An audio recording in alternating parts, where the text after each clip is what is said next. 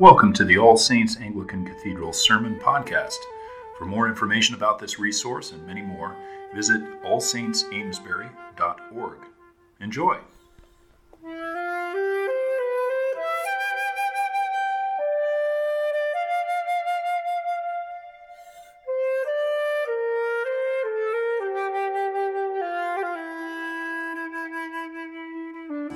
Or you may be seated. So before I start, if you know, like when you have something on your face after you eat and no one tells you you have something on your face, if my mic doesn't work, I need someone to say it because this is God's word and we want to hear it. All right, so. Um,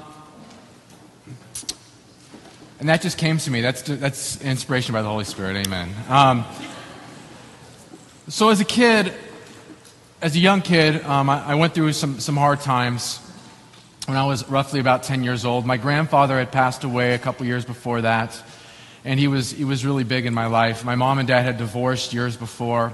Um, we weren't a church going family. My mom was remarried to my stepfather, and there was just a lot of turmoil, um, a lot of turmoil there. And, and I was looking for an escape. And there was really only a couple ways to escape or to have this experience. One was through sports. I love playing sports, I love playing baseball. But the other was through stories. And there was a particular story that I was introduced to that really made me experience something I never experienced before. We weren't a church going family. And so, um, so I knew there was something missing. And then I was introduced to C.S. Lewis's The Chronicles of Narnia. And I remember I initially was introduced through this kind of cheesy 1980s The Lion, the Witch, and the Wardrobe um, um, thing. And I was just mesmerized by it. There was this, there was this beauty, this transcendence, this, this idea where you go into this world and being a son of Adam or a daughter of Eve was a big deal. And, and it was this magic. And there you stood before the great lion Aslan, who was terribly wonderful, who was, who was scary, but yet was beautiful. And there was something about this person, this, this, this character. And I remember just getting this feeling and then I would go about my daily life, and then I remember racing back so I could read the story or I could watch the movie to have that feeling again. And I think that sometimes that's how we act in our Christian walk, in our life. We, we, we act as if God only cares about a certain part of our life. You see, there's 168 hours in a week, and, and statistically, about 10 of those hours is spent doing church or religious stuff either coming to church or alone time with the Lord. Um, we, we, we sleep about 48 hours a week, which we probably should sleep more than that, but 48 hours a week. And then the 110 hours, the rest of the week, we just figure God really doesn't care about those 110 hours. And so we go and we seek this experience. And, and those things are good. Gathered worship that we're doing in here is great, and our alone time with God is great. But as Christians, God is primarily meant to be continually experienced in the ordinary, everyday journey of life. So, the title of today's message is Ordinary Experience. And we're going to look at Psalm 84. And just to give you a little bit of the context of Psalm 84, Psalm 84 was used for public worship um, by pilgrims as they, as they traveled to the temple. So, people from all around the known world at the time would travel to the temple because the temple is where God dwelt and where they were seeking the presence of God. And you would walk into the temple, and there would be all of these beautiful things all over the place, which ultimately pointed to a, a greater reality and a more beautiful person. And so today, what I want to do is I want to look at Psalm 84, and I want to look at it from, from this side of redemptive history, after Jesus Christ, knowing the reality of Jesus, and explore three ways that we could experience God in our ordinary and everyday life. So let me pray and ask God to bless our time. Father, we entreat you by the power of your Holy Spirit to teach us the things that we do not know. Speak to our hearts. Break through whatever walls we have put up. We just, we just want to hear from you today. Speak to us through your word. We pray this all in the name of Jesus Christ our Lord. Amen. First, we experience God in the ordinary when we dwell in the beauty of Christ, when we dwell in the beauty of Christ. And, and it starts off with we need to dwell in the creative beauty of Christ. We read in Psalm 84 how lovely, how lovely, how appealing, yes, how appealing visually, but how appealing emotionally is your dwelling place, O Lord of hosts. My soul longs, yes, faints, it, it desires for the courts of the Lord. My heart and flesh sing for the joy of the living God, the God of absolute being, the Alpha, the Omega, the God that is bigger than we could possibly comprehend. See, we need to recognize that all of us have a need to dwell in this creative, transcendent beauty. We have this need. We know that there's something more beautiful out there. We feel it every time, you know, in the fall when you go and you're looking at the fall leaves and they're, changing and you look at them and, and you get that sense like, who could, who, could, who could even do this? Like, I would have never even thought about that. Or you get this when you eat a really good meal. I don't know if you've ever ate like a really good meal and you're like, it's like a transcendent like experience, right? You're like, this is awesome. You see, when we have those moments, one, one it, it points to the fact that God speaks through stuff, that matter matters. That we've been sold into this lie that you know everything creative is bad, and the whole the whole point of our, our life here is to escape, so we could go to heaven and kind of be this this like spirit floating around and so on and so forth. And it's it's it's it's a theological fallacy.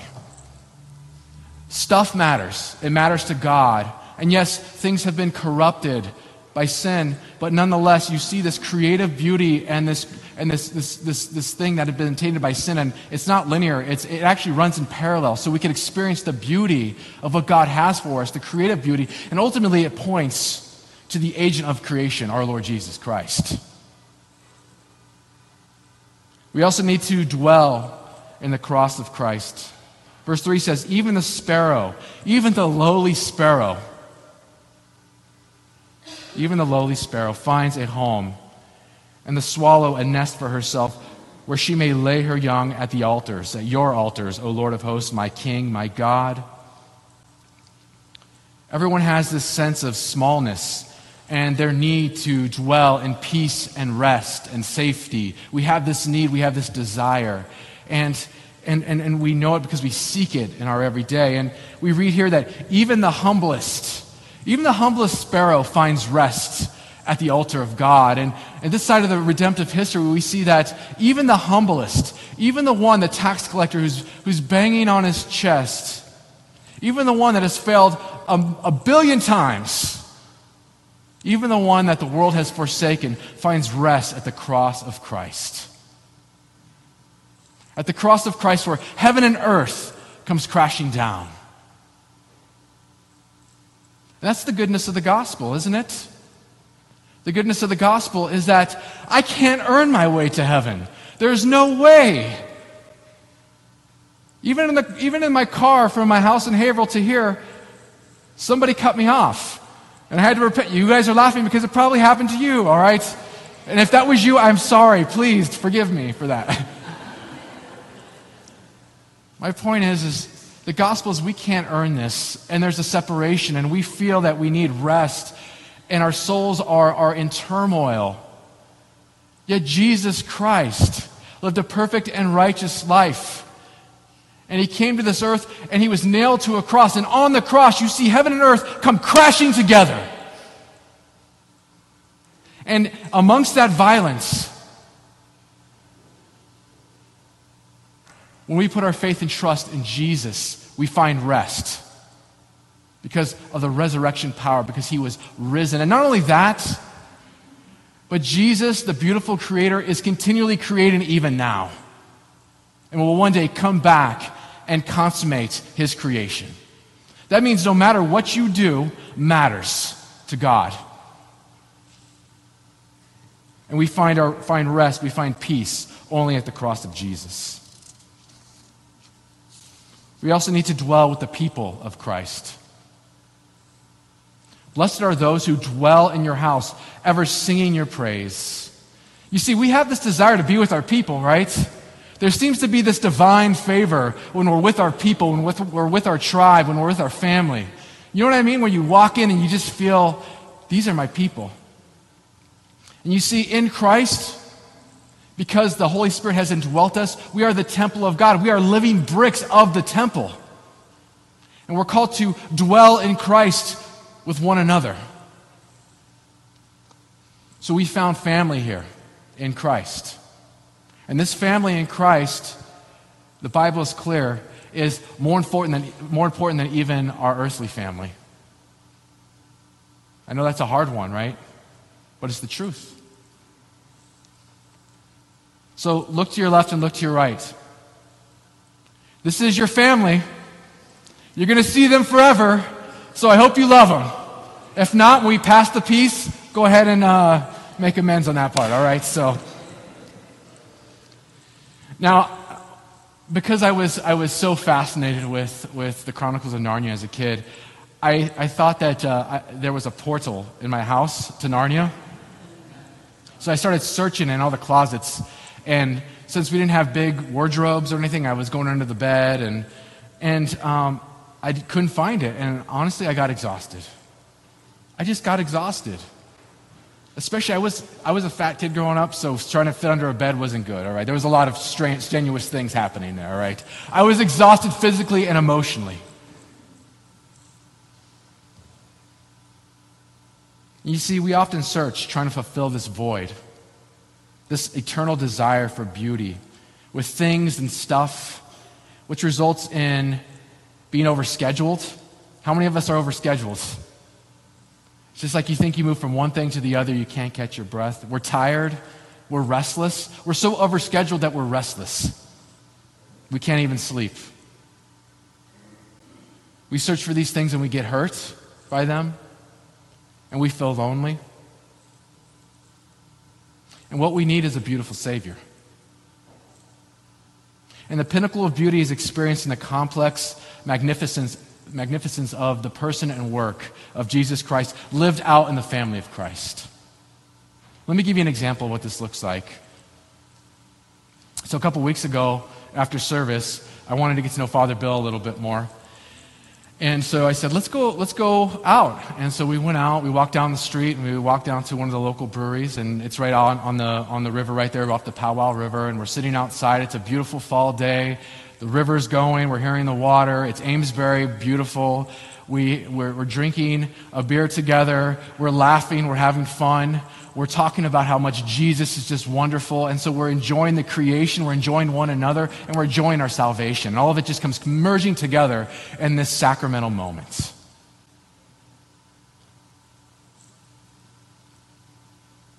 And so, for us, how do we do that? How do we have those sacramental moments? Well, I think we need to stop searching and we need to realize and build space into our lives to dwell in Christ in those, during those sacramental moments. I don't know what that moment is for you.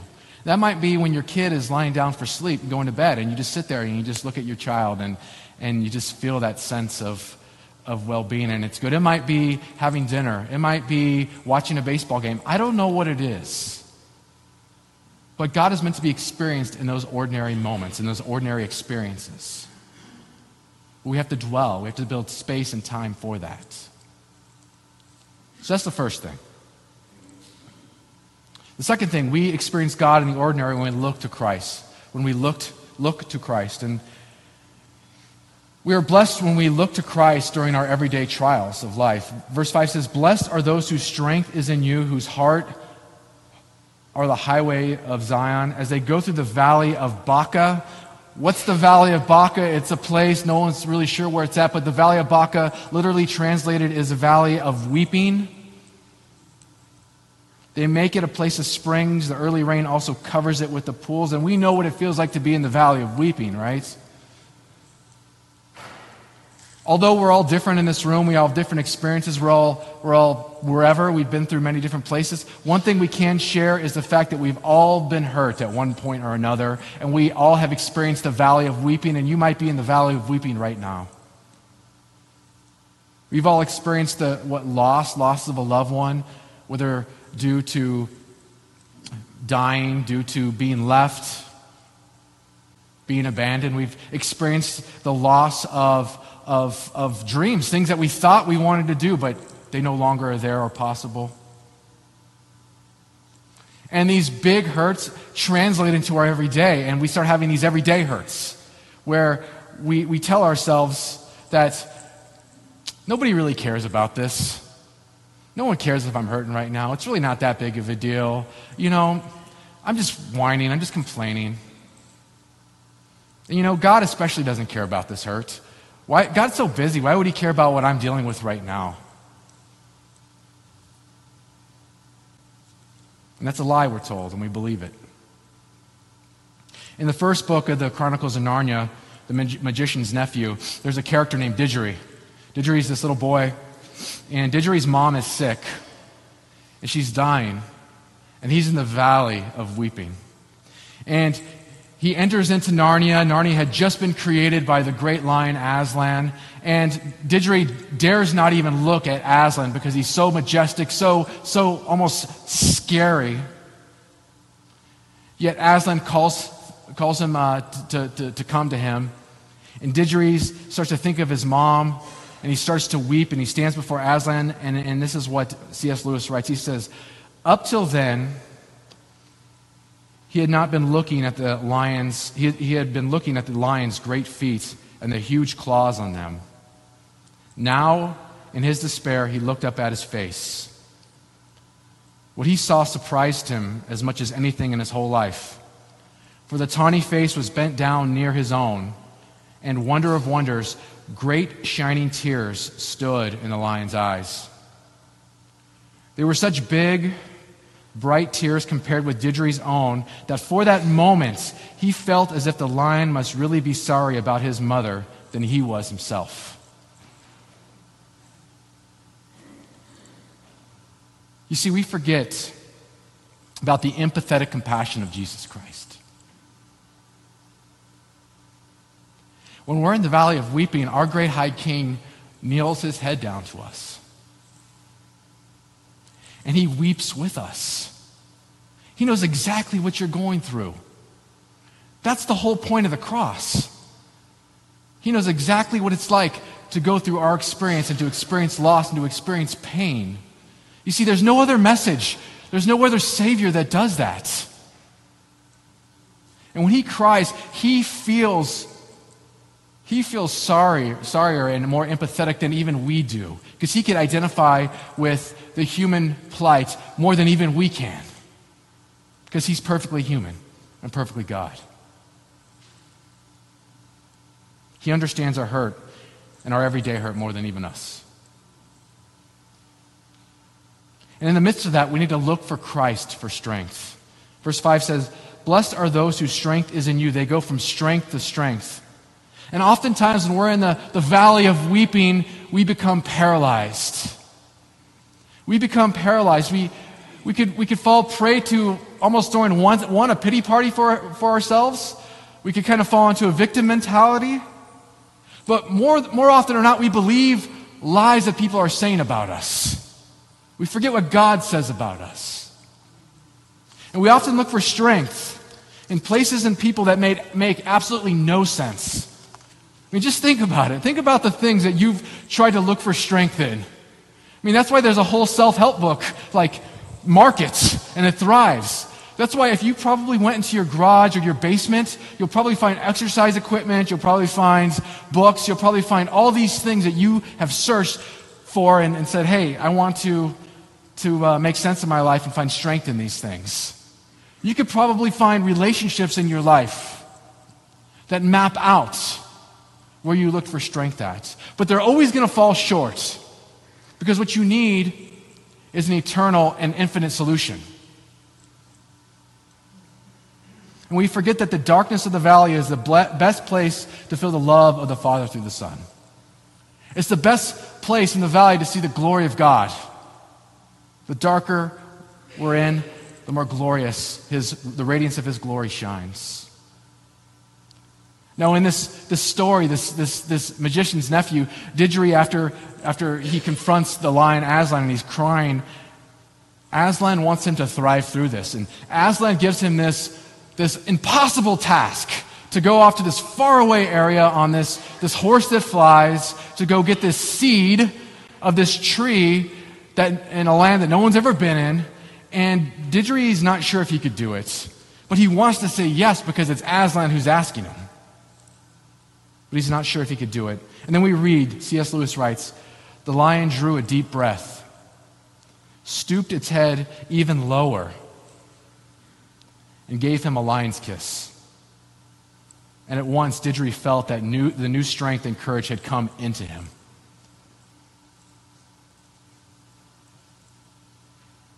See, we all long for the lion's kiss, don't we?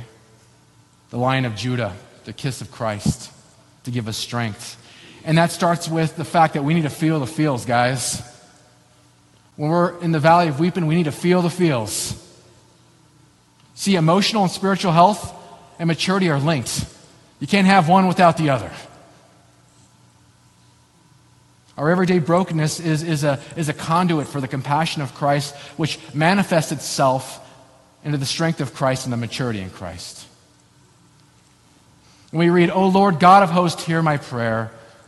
So, how do we receive this lion's kiss? from the Lion of Judah? Well, it's through prayer. And oftentimes we have a misunderstanding of what prayer is. And I'm not talking about, I mean, it could be prayer where you stop and you pray, but I'm talking about a continual posture, a recognition that God is actively here. You see, we often act as if God isn't even here in the room. Even when we come to Sunday worship and gathered worship, sometimes we're like, okay, God's here. Let me go ahead and get God in the room. He's already here.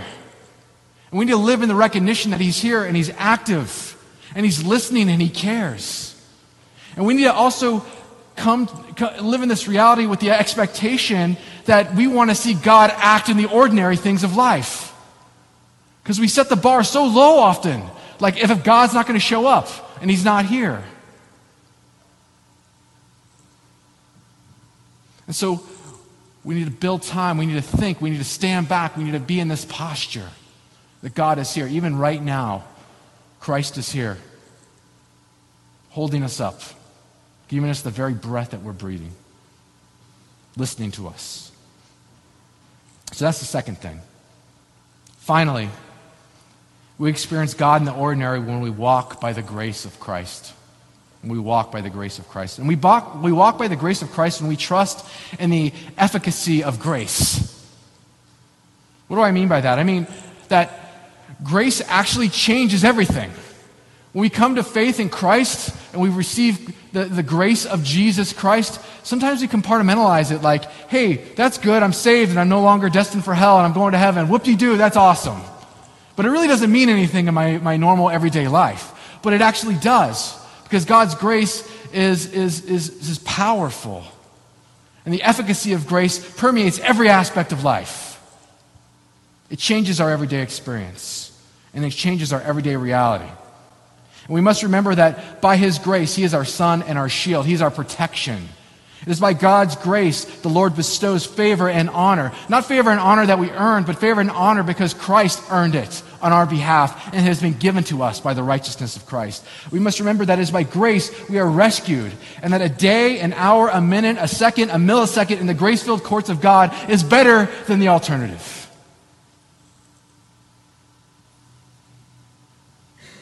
You see, grace, when we meditate on grace and what it means in our everyday life, it allows us to thrive instead of operating in fear and anxiety and that seeking, that sinking feeling of scarcity. You know what I mean? That sinking feeling like, I have to earn this. You know, often it comes like, oh, I did something wrong, so God's going to strike me down. You know what I'm talking about. Or maybe it's the other end. I did something good, so, God, you should bless me. Or the sense of, I, I feel like I'm always doing something wrong. That's not grace. That's not living in a grace filled life. Or if I don't do this, then so and so won't love me. And we often bring that in our relationship with God. He's already proven he's loving, lo- he loves you. That was the cross. So we, we don't need to operate with scarcity but in joy, and that everything is infused with the grace of Jesus Christ. And we walk by grace of, the grace of Christ and we trust that God is concerned with, with, with our good. that He actually cares about our good. No good thing does He withhold. No good thing does He withhold. That means that our ordinary experience is filled with good, and that, that means that our ordinary experience is infused with meaning because God says it's good. But let, us just be honest, just amongst friends here. I think we have trust issues with God. I really do. I think we hear these things about God is good and He wants our good, but we really don't trust that in our hearts sometimes. Because, see, we're clear, this, this, this, this, this psalm is clear, and I think it, it represents the rest of the Bible that God doesn't hold anything good from us, but doesn't say He's going to give us anything we want that's good, right? But He's not going to withhold anything that's good from us.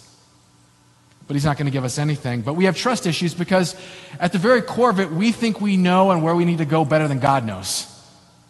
And we're not really sure in the goodness of the ordinary. We want to see the goodness of the extraordinary.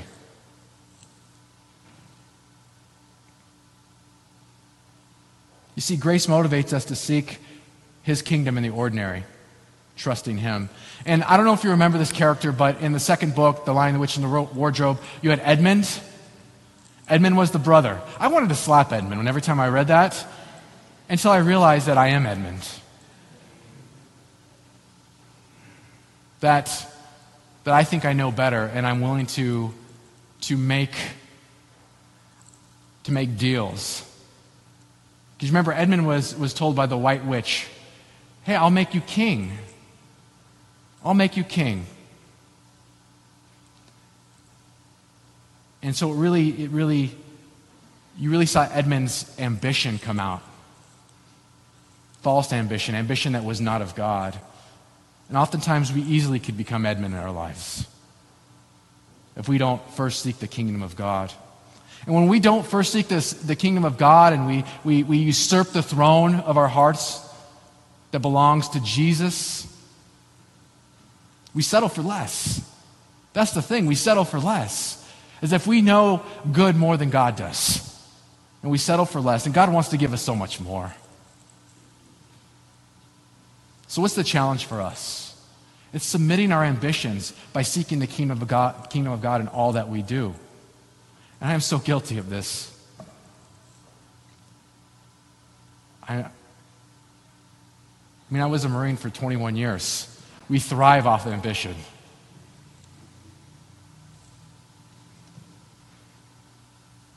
So we need to evaluate our choices through a kingdom. And here's the thing when we evaluate our choices through a kingdom lens, we experience the satisfaction. That means we might say no to things or we might have to stay, stay where we're at, or it might, means, might mean whatever but we're going to experience satisfaction. Why? Because when we are seeking God's will, when we're seeking His kingdom in, the, in our everyday life, we, we are actually worshiping Him in our ordinary. And when we worship God, we experience that satisfaction, that, that sense of well being, that we're, we're there where we need to be. And the other way around, when we just, ambition is, is not tethered by the Holy Spirit, it's almost like we play whack a mole with satisfaction. Nope, not there. Nope, not there. So, as I conclude, this, is one, this, one's a, this was a tough message for me. I'm going I'm to be honest with you guys. Because it really speaks to the heart of, of really just submitting to Jesus in all, all things in the everyday.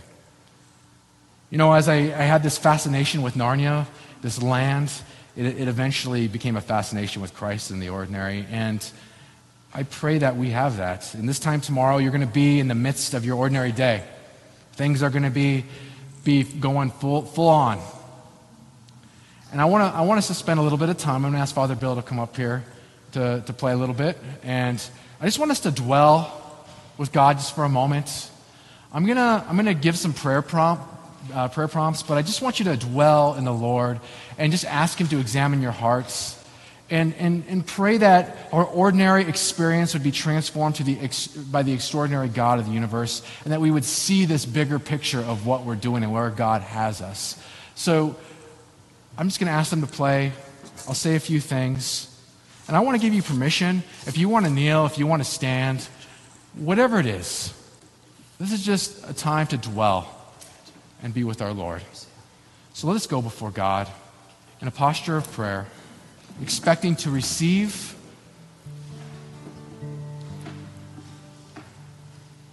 Expecting to receive. You are beautiful, Lord Jesus. You are so wonderfully and terribly beautiful. You are King. You are God. Yet you are so compassionate.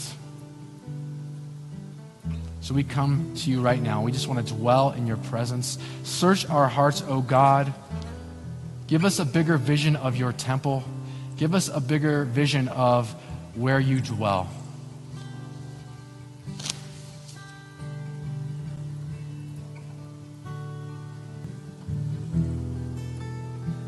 Father, give us eyes to see your Son in the ordinary. Give us eyes to see your Son in the ordinary.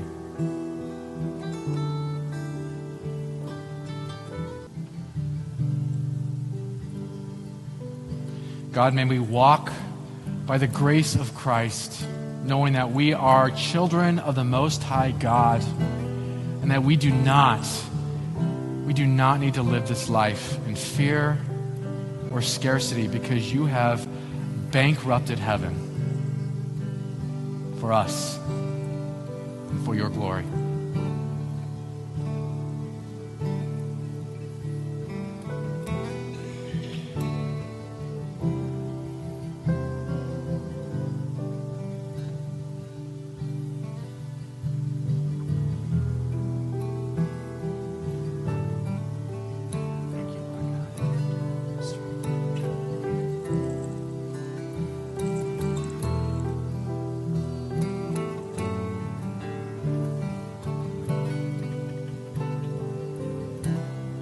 Father, as we leave here later on today and into our Monday worship, may we do so with a greater sense that you are everywhere and that we are your children.